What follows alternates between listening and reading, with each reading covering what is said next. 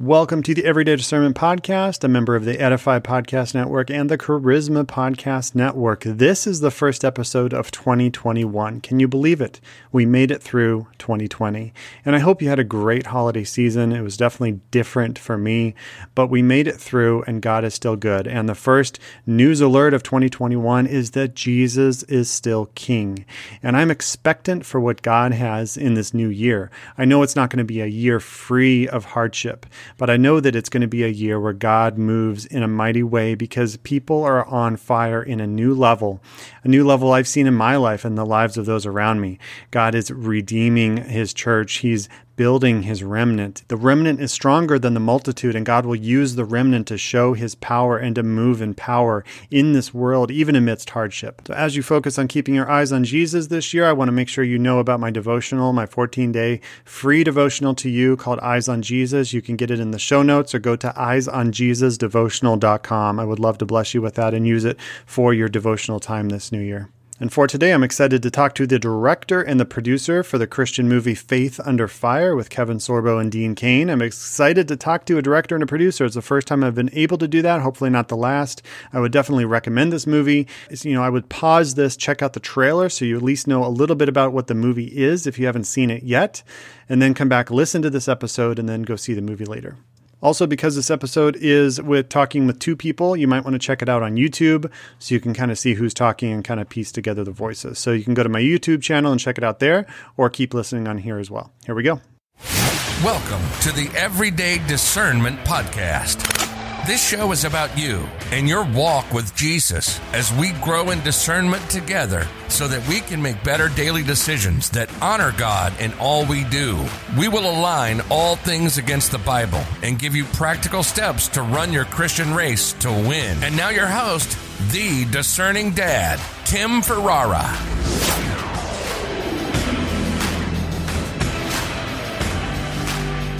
Well, welcome to the Everyday Discernment Podcast. I have a special episode for you today. I am joined from the movie Faith Under Fire. I have the director with me and the producer. So the director is Joe Paul Reisig and the producer Greg Morrison. And the movie is Faith Under Fire, starring Dean Cain, Kevin Sorbo, and Nick Vlassopoulos. So welcome to the show, guys. How are you? Great. Thank you for having us today. Yeah, thanks for coming on. And I like I told you before we started, I just saw the movie yesterday and I thought it was, you know, captured my attention the entire time. I stayed up late and watched it, and a very powerful movie. And it's a movie also that I didn't know existed. And I think in this, you know, culture of movies kind of in 2020, you know, people's radar is really off on what's coming out, and it's probably really hard to market right now. And so I'm excited for the opportunity to watch it and also to have you on the show and talk about it to hopefully get other people's radar aligned to that this movie exists. Well, we appreciate you having us on the show for that very reason. And yeah, good morning. Thank you for having us, Tim. So just tell everyone real quick about yourselves, kind of your history with, you know, getting into movies and kind of how this project started. I was just telling this to somebody else. You know, when I was a kid, I was an actor, and then I thought, I don't know if I'm that good at this, but maybe I can be a director. And you know, then you get older and you have to get a real job. And I began life and everything. And in my late 20s, I started to say, hey, why am I not doing this thing that I love? And really, by the grace of God, I went and bought a very expensive camera, and I began carrying it around at church. So I was probably this weirdo, this video camera. And at this singles group, this guy comes up to me, it was after church. And he's like, oh, you have the such and such model. I have this model. And we started talking, and we said, why don't we start making videos for church? And so we started making, you know, silly, stupid things at first. And then he said, I've always wanted to do the Screwtape Letters. So we made a short film, an adaptation of the Screwtape Letters. And from there, we just began making more and more short films outside of church. But we were all Christians. That's how I met the other producer, Melissa, who spearheaded Faith Under Fire. And we had worked together for years, and then we had gone our separate ways. And she called me back and said, I want you to meet this fella, Joel. He has a number of movies under his belt. We're making a feature film. It's going to have Dean Cain in it. and it's going to be faith-based. And she brought me in, and that's how I first met Joel in the very early stages of pre-production on this movie. Cool. Joel, how about you? How did you get started in film? Well, I sort of fell backwards into it, to tell you the truth. Right after college, I went to Chicago, as everybody from Michigan is required by law to do. And I lived in downtown Chicago for about 2 years, working as a stand-up comedian. And buddies of mine would constantly watch these movies that they didn't find to be all that funny, and asked me if I, was ever going to write something, if I was ever going to write a movie. And eventually I did. And I literally taught myself this business by reading The Idiot's Guide to Producing, or it may have been Producing for Dummies, one of those two, and then getting out there and doing it. And of course, not all of my early movies are brilliant, and I still have plenty of improvements to make, but I feel like I get better and better every single time. But I'm completely autodidact in this business, and I've now worked with Dean Cain probably 10 times, Kevin Sorbo, wow, 3-4 times, and a lot of other actors that you would know, Christy Swanson and Richard Karn from Home Improvement, and et cetera. And I started doing a lot of movies that the market really liked and that I was very comfortable doing. For example, Horse Camp, which is a movie about girls going to camp for the summer, horses, and they learn lessons about friendship and kindness and sharing and et cetera.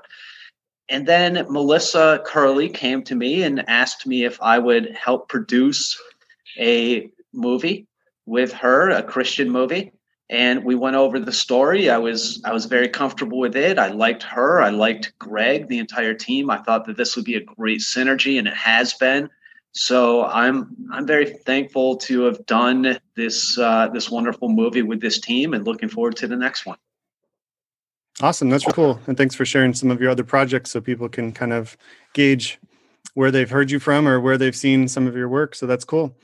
So before we go into the movie, I just want to ask the question I ask all my guests is the time you had godly discernment, since this is the Everyday Discernment podcast. And so in the interest of time, I'll go to you, Greg. So just tell us about a time you've had godly discernment in your life and kind of what that looked like. So let me ask you something, Tim, because I'm always fascinated by this term discernment, because I see in 1 Corinthians 12, it talks about discerning of spirits. Right. And I hear people talk all the time, well, I have the gift of discernment.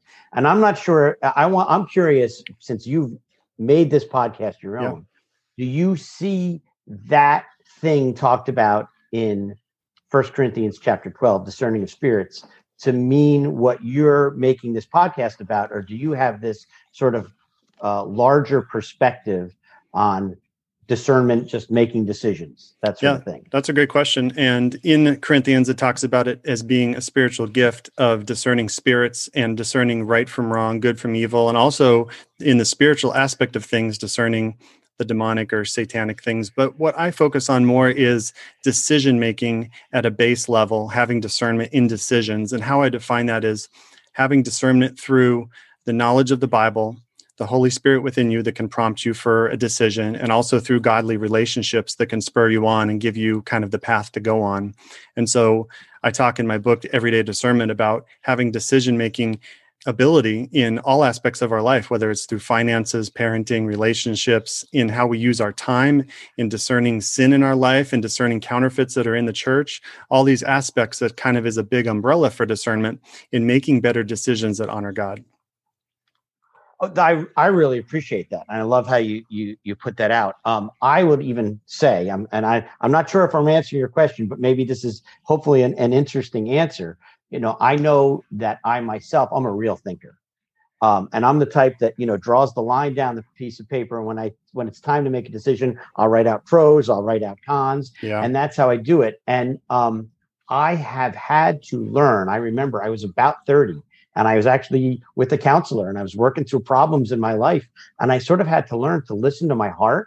Mm-hmm. And at the same time, listening to my heart, listening to that still small voice of God, because I'm so logical, and I'm so dependent upon my thinking side. That's not, and it's, well, this is the obviously the right decision because the pros outweigh the cons. So I will say, right around that time, I had been offered a job. I'm in sales. I'm an independent contractor with a yearbook publisher, and I've been offered a management job. And so there was, all the pros were there, but something just didn't sit right with me. And so I didn't take the job.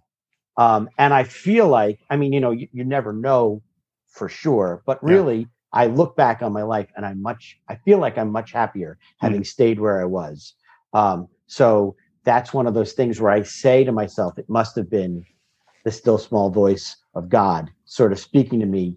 And even he knew I was going through that in my life, sort of teaching me, this is a time where you throw out the pros and cons list and you follow this little voice. Yeah.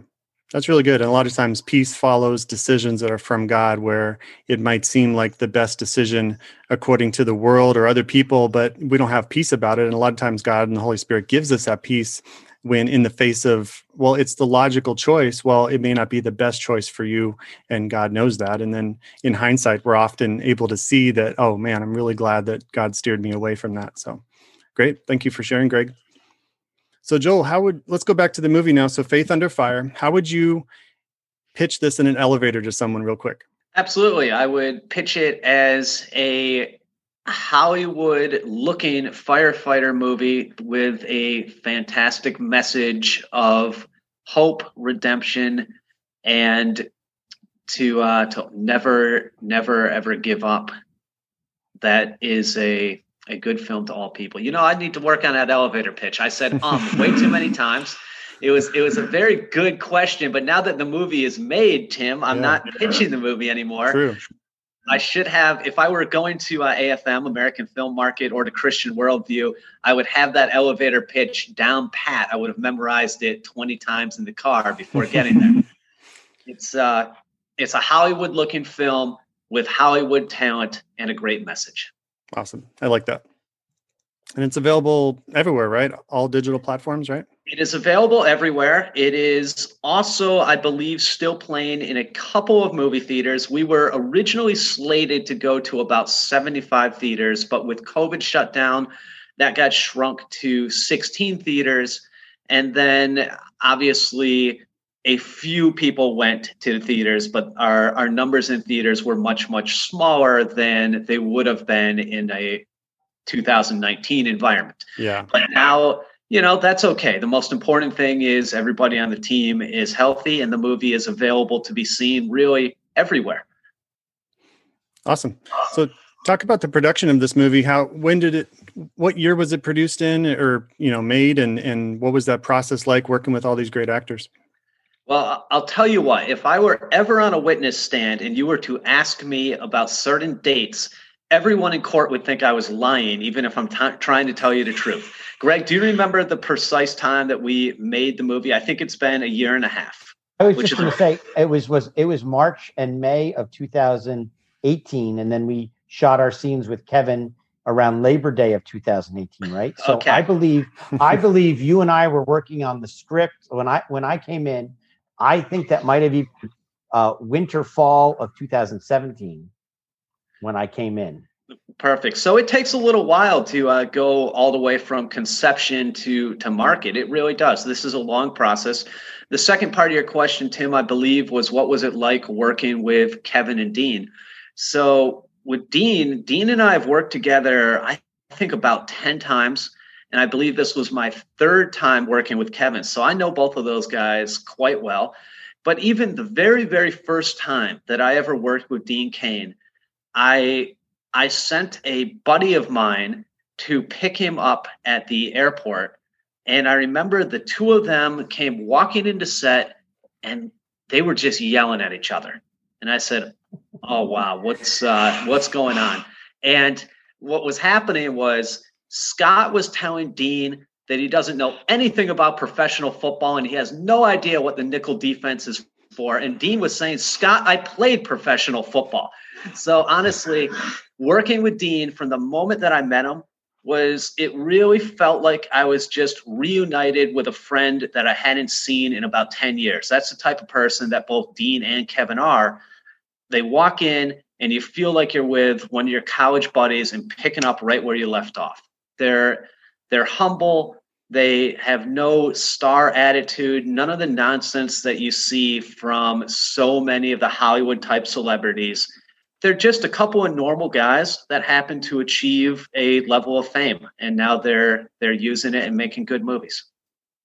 And I'm going to jump in there real quick. And Joel had the privilege of directing them.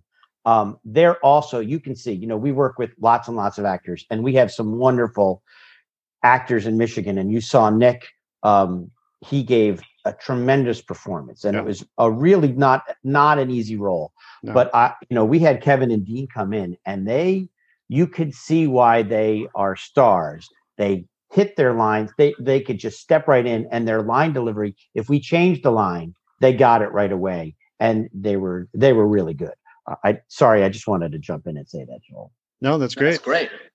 And I was going to say too that I totally agree. Nick was kind of the center point of the movie. It was his story, and he did such a great job with the ups and downs and kind of his struggle through just a terrible situation that he was in, and kind of how faith played a role in that, and also, you know, coming to grips with suffering and how, you know, we all go through it, and what that does to your faith, and how you ask all these questions that you may not get an answer to. And I was thinking too, you know, you made this 2 years ago, and it's such an appropriate movie for 2020 and beyond now, as people are listening to this in the new year. And, you know, that people have gone through suffering maybe more than they ever have in their life in a year like 2020, when there's no respecter of persons in a pandemic, and kind of how you have to come to grips with life, and how everything is not going to be sunshine and roses, even for Christians. And Christianity does not protect you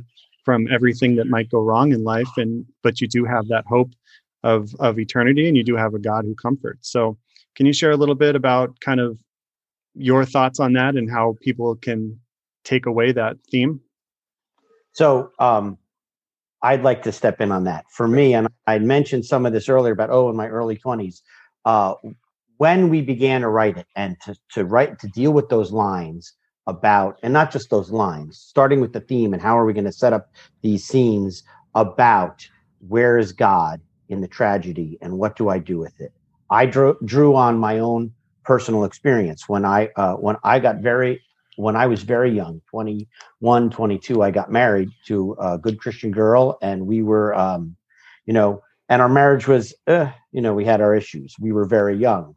And in our late 20s, she just decided she was done. And she's done, and she left, and that was it. There was nothing I could do about it. And I was destroyed, broken. And it really, I don't want to say it shook my faith, but I had to go back and parse out everything and say, what, something that I had done, something in this church that I had been raised didn't work. But I also knew that there was a God. Like, I had experienced the goodness of God. I had experienced the supernatural. And I said, okay, well, even if I don't know if the Bible is true, the words in the Sermon on the Mount are true. And I started with that, and I was like, what can I put back together as I rebuild my faith? And as I did this, I mean, I was just broken. Because I grew up in that sort of thing where, you don't get divorced. Yeah. And I had to rebuild my theology and everything. And this is not the same thing. Losing a spouse, I think, is actually probably more traumatic than what I went to. But for me, it was a real trauma. And so I found myself putting in the lines of Pastor Dean, the things that I had learned about, I was, one of the lines that he says near the end of the movie is, when we experience a tragedy, we are always asking why God, why did you do this to me? And when I could get past that and start asking God, what do you want me to do with this? It didn't just set me free. I mean, I think when you bear somebody else's burdens, you can actually process your own pain and your own grief. And, there's a time when you're just low and you can't even do that. But I've seen it with other people. When you can, if you can help somebody else, it helps you. And that's one of the messages that we put into the movie. Yeah. Yeah, I was told you were the resident theologian. Is that true? I mean, I'm laughing now. I think I threw that line out there once. We were talking about our different roles, and I was like, kind of flippantly said, I'm the theologian. I am not a trained theologian. I love to study God's word. And I, Joel used the term autodidact. I would say I am also an autodidact, but I love reading theology books and things like that. So I think that's what, Melissa is everyone had their different roles. And a lot of times, even with Melissa, she is awesome. And she's like a driver, but she couldn't put into words. And that's one of the reasons she brought me in, is to actually sort of put in the lines of dialogue. And I don't want to take credit for this. Let me even step back. I didn't write this script. Joel wrote this script with Gary Allison, who Gary was the wrote the novel. And Joel wrote the script, co-wrote the script with him, and it is a beautiful story. I was brought in for 4 or 5 scenes to sort of punch up the theology. So yeah, and that in that sense, I was the theologian, but I'm making. Greg's being too humble. It was very much a synergy. I appreciate him wanting to say that, but the entire team contributed to this. Awesome. I was going to ask you at the end if you want to talk about, there's an in memoriam dedicated the movie to 2 people, I believe. Do you want to talk about who those people were and how they were related to the movie at all?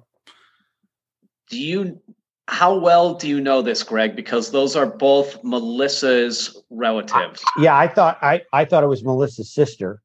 So Melissa's sister died of cancer, and because that's what the movie is about. Yeah. Suffering with cancer. Yeah. We raised a portion of our proceeds went to, I don't know which cancer research. That Melanoa research. Mm. Okay. Do you have more information than I have, Joel, on that? I have given you, this is really a Melissa question, unfortunately, who is the one member of the team that we don't have with us today, but she is handling all that. But it went to Melanoa research. We'll stick with that in general. And it's a cancer charity, of course. And all 3 of us were very proud and very happy to be able to do what we can to help. This podcast is part of the Edify Podcast Network. Edify is a faith-inspiring app that brings together thousands of the best Christian podcasts in one place for your listening enjoyment. Cut through the noise and grow your faith by diving into the world's top Christian podcasts today. Download the Edify app for free from the App Store or Google Play, or by going to edify.app. That's EDIFI.app. So what would you say to people that are going through something like this now, like that have a question of faith, that have a feeling of hopelessness, regardless of Christianity or not? What would you just encourage them with if they've been through a tough year, if they've had tragic loss, if they're just feeling like there's nowhere to turn, just either through what you've been in your own life or just kind of the kind of where this movie is pointing people to find that support? Well, I'm going to preface this by telling the audience that this is a spoiler alert. So if you haven't seen the movie yet and you want to, I would hit pause. I think the message is that you can find good in bad situations. And you take a look first at Dean Cain's character. And when we initially meet him, we think of him as somebody who is in theory only. He's a preacher, a minister, a theologian. And here he is giving advice. And what does he know about it? But halfway through the movie, we find out that he used to be an executive over at Ford, and he had an accident. It just happened. A car jumped over the center line, and he lost his wife and his 2 boys. And he suffered, and he decided instead of going into depression, despair, into a bottle, that he wanted to bring good into other people's lives. And as he's telling this story to Tom, we also see at the end of the movie where Tom's daughter has written him one final letter, and she has reminded her father that he's a good person and he's trained in medicine and he's a firefighter, and he can help so many people. So it's not easy. And just like the earlier version of Dean Cain's character, in all honesty, what do I know about it? You know, I have not suffered in that way, and I really hope that I never do. But the message is that you can find good in bad situations, and there is always a way to help yourself and to help other people. And I would add to that, so I'm going to be, again, drawing from my own experience, what I took great comfort in when I was dealing with my own difficulties was that we serve a God who is not just sovereign and supreme and powerful, but we serve a God who suffered, and he is acquainted with our sorrows, and he knows our griefs. And it says that in Isaiah. And we actually put that in the movie. There are some comparative religions and things like this where God is, that's what God is. He's sovereign. He's powerful. He would never be weak.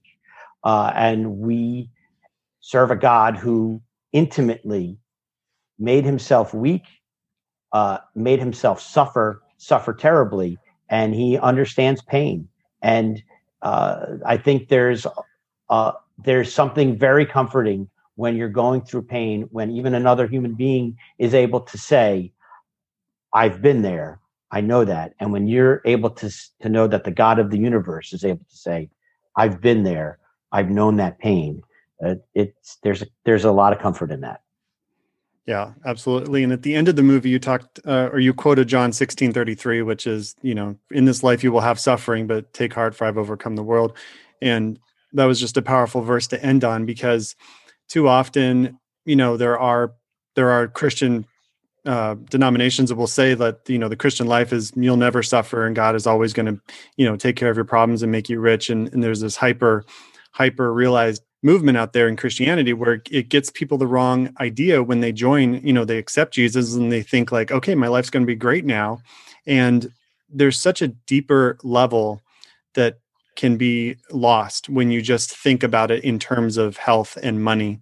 And, as Christians, we do believe God can intervene. I believe God's still a God of miracles today. That's not what we base our faith on. Our faith is in Jesus who came and died and rose again, and who we have a hope of eternity. And you look at all the martyrs in the world, you look at how people are still getting killed for their faith. And you have to think of, okay, my belief in Christianity has to apply to all cultures and all countries and not just America. There is no such thing as American Christianity. And if you look at Christianity in the big world scheme of things, it is very much a suffering religion. And it is, I think, a disservice to people when we think of American Christianity as just, I can just pray for it and receive it. And prayer is very important. And God loves to give things to his children. And he loves to bless us with things above and beyond just health and money. And there's a peace and a comfort that comes from God when we go through things that is, I would say, supernatural, because, it is that peace that passes all understanding that we're promised in the Bible. Any comments on that, Greg? Yeah, I think you're exactly right, Tim. And I even want to say, I also have experienced, and I believe, and I will speak loudly that I have victory in Jesus. Yep. And I believe that old hymn, and I have seen him intervene in my life. But that is not all there is to it. And you're absolutely right. I mean, when you talk about martyrs, when you look around the world at people suffering, and I think that's really what the verse from John, take heart, for I have overcome the world. That is talking about that there, we will experience persecution, and it could be persecution unto death. And we're not going to experience earthly victory. But even, I was just talking about this with my mom.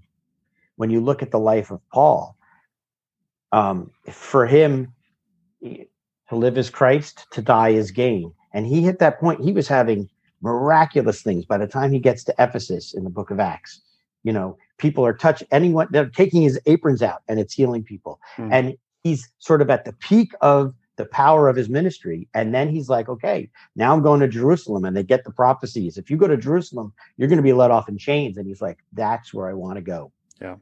And I don't pretend to even understand that. Me personally, no, I want the victory all the time. Yeah. But there are times, and obviously Paul was called to it, and we're going to all, if you live long enough, you will experience tragedy, suffering, pain. And you, I believe that Christianity and the life in the Spirit, if you're in it and living it, it will prepare you for it. You just need to be, that is part and parcel with our faith. Yeah. I think one of the best, and I'm going to totally butcher where it's at in Acts, but it's in the middle of Acts, and it's the verse where Paul gets released from prison because he prayed and, a major breakthrough. They got released from prison. But right before that, at the beginning of the chapter, it says Herod beheaded, I think it was Thomas, but I'm not 100% sure on that. He beheaded one of the disciples right before that amazing verse of breakthrough. And so you see a dichotomy between the two where there's not a 100% protection. You look at all the apostles and disciples in the Bible alone that got martyred for their faith. But through that, like you're saying, there was tremendous power and breakthrough that God showed up in a miraculous way.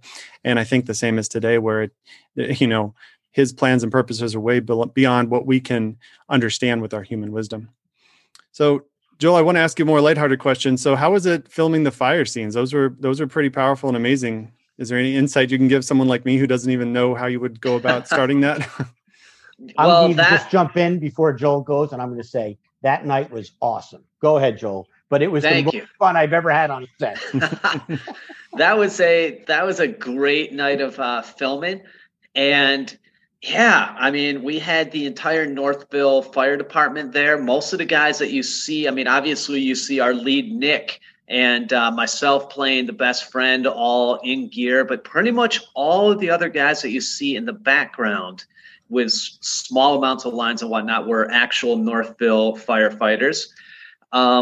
We pulled in all of the trucks and the cars, and we made a full background line behind us with the lights going off. We were blowing smoke through the entire set the whole time. We set real fires off in front of us, obviously contained, and we knew where they were. And again, we were with the fire department so they could put out fires. But it was pretty real. It was pretty hot.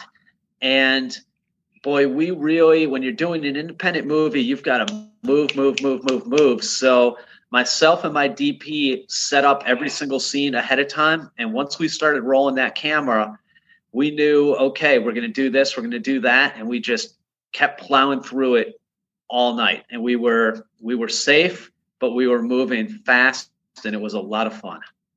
The scene was so powerful with him coming down the stairs in slow motion with the girl in his hands, and just the way it was filmed, not knowing much about film, like I could tell that was a really powerful scene, the way, kind of just the slow motion of it and coming through with the fire all around him. And I was like, wow, that was cool. That must've been cool to film.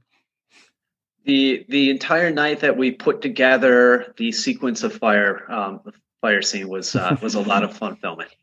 And can we say this, Joel, there's one very quick shot while we're filming, and we had one of the guys he's a real volunteer fireman. So he was in all his gear, but he was working as a grip, and he has the smoke machine, and he walks right through the scene, but he's not the center of the scene because he's pumping out the smoke. It comes by real quick. You would never notice it. But of course now if the audience, if you're looking for it, you may catch it. I have seen the movie, I don't know how many times. And finally, at one point, somebody just randomly hit pause. And I said, wait a second. Is this guy, am I looking at this guy blowing smoke through the scene? And my editor said, yeah. And he said, do we need to cut this scene? And I said, play it again from the beginning. And then I watched it again. I'm like, I didn't see the guy that time. It's so fast. But, I've read all kinds of things like that, that there's a car that drives by in the back of The Hobbit or Lord of the Rings or whatever it is. That happens in movies. Yeah. So now if somebody wants to go and watch our movie 10 times, somewhere in that first fire scene, you see a crew member blowing smoke through the scene. But I think he's in his fire gear and he's holding equipment, and you just think he's supposed to be there. But right, he's actually pumping smoke all around. Uh-huh. Like, is this guy starting the fire? What's going on here? That's right. Well, I've been a I grew up a little bit of a pyro. I would always love to burn things and see how they would burn, you know, never destructive, but I've always been fascinated with fire. So I thought that was a really cool scene. Can somebody be a little bit of a pyro? I think you can. Or are you full on pyro? You know, it's a good question. Well, if you if you did full on, then it sounds like you'd like to burn down buildings. So yeah, no, that's right. Well, but I did the same thing. Me and my friend would go out in the woods and we would light fires all the time when we were like in our teenagers, and we'd come home and my parents would be like, what's that smell? You smell something burning. And so we learned we would like cover ourselves in brute spray after we came back. That's hilarious.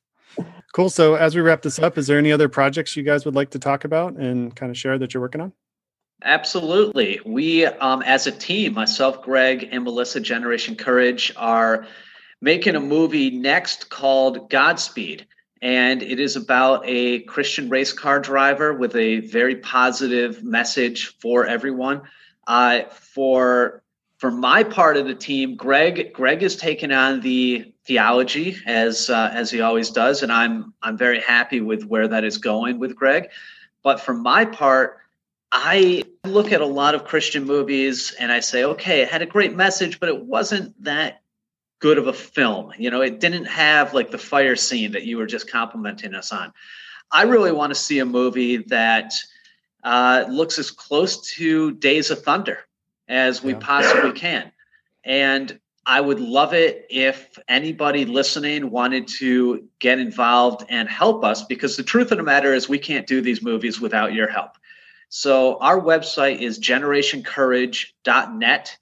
And if you go to our website, you will see an area where if you wanted to, you can make a donation, another area where there's opportunities to even play one of the background race car drivers or one of the smaller parts of a race car driver. And then because it is a racing movie, these cars are covered with advertisements. That's the only way that they look right. So if you happen to own a company or know somebody that owns a company that would be interested in sponsoring a race car, we have all the information online on how you contact us about doing that as well. So, hey, if the owner of Chick-fil-A, Hobby Lobby, or anybody else happens to be listening, we would love to partner with generationcourage.net. Awesome. Put that in the show notes. Anything else you guys would like to say that we haven't covered? Greg? I just want to say thank you. I think this is a great interview. You're a great interviewer. You have a great demeanor that allows people to sort of to pull out deeper answers. So I appreciate that a lot. Well, thank you. Thank you so much for coming on, both of you. And the movie is Faith Under Fire. And I had the pleasure of talking with Joel and Greg today. Thank you guys so much. Thank you, Tim. Thank you. Well, that's going to do it for today. Make sure you check out the movie that we talked about, Faith Under Fire. Thanks so much for being here. And I want to let you know about my discernment devotional. Again, eyesonjesusdevotional.com. Get your free 14-day copy right now. And for next week, I'm talking to Pastor Kenny Luck. He's the men's pastor at Saddleback Church in Lake Forest, California. And he is the founder and president of Everyman Ministries. They also have a podcast channel as well, Everyman Ministries. He's a great pastor. I love listening to him, hear him speak, and I definitely excited to have him on the show next week. So until then, go with God, grow in discernment, and keep your eyes on Jesus. Thank you for listening to the Everyday Discernment Podcast. For more information on Discerning Dad, go to discerning-dad.com. Be sure to follow on all the social media platforms. Just search for Discerning Dad. Please share this podcast with a friend and leave an honest review on whichever platform you listen. Feel free to send any comments, suggestions, questions, or prayer requests at discerningdad@outlook.com. Until next time, keep fighting the good fight.